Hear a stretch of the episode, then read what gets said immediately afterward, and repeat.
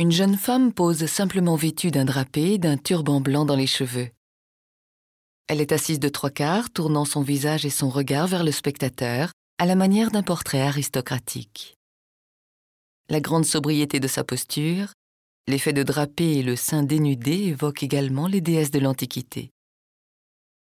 Ce portrait, précis et parfaitement exécuté, est signé de la main de Marie-Guillemine Benoît, peintre française de l'école néoclassique et élève de David.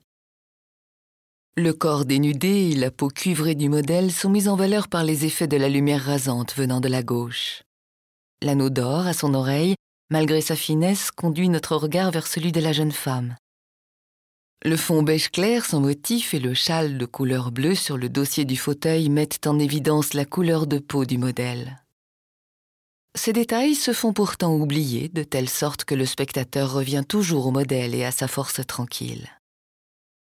Si la palette des couleurs est réduite, peindre la peau noire est à l'époque un véritable défi, car les modèles sont peu courants et les cours de peinture inexistants en la matière.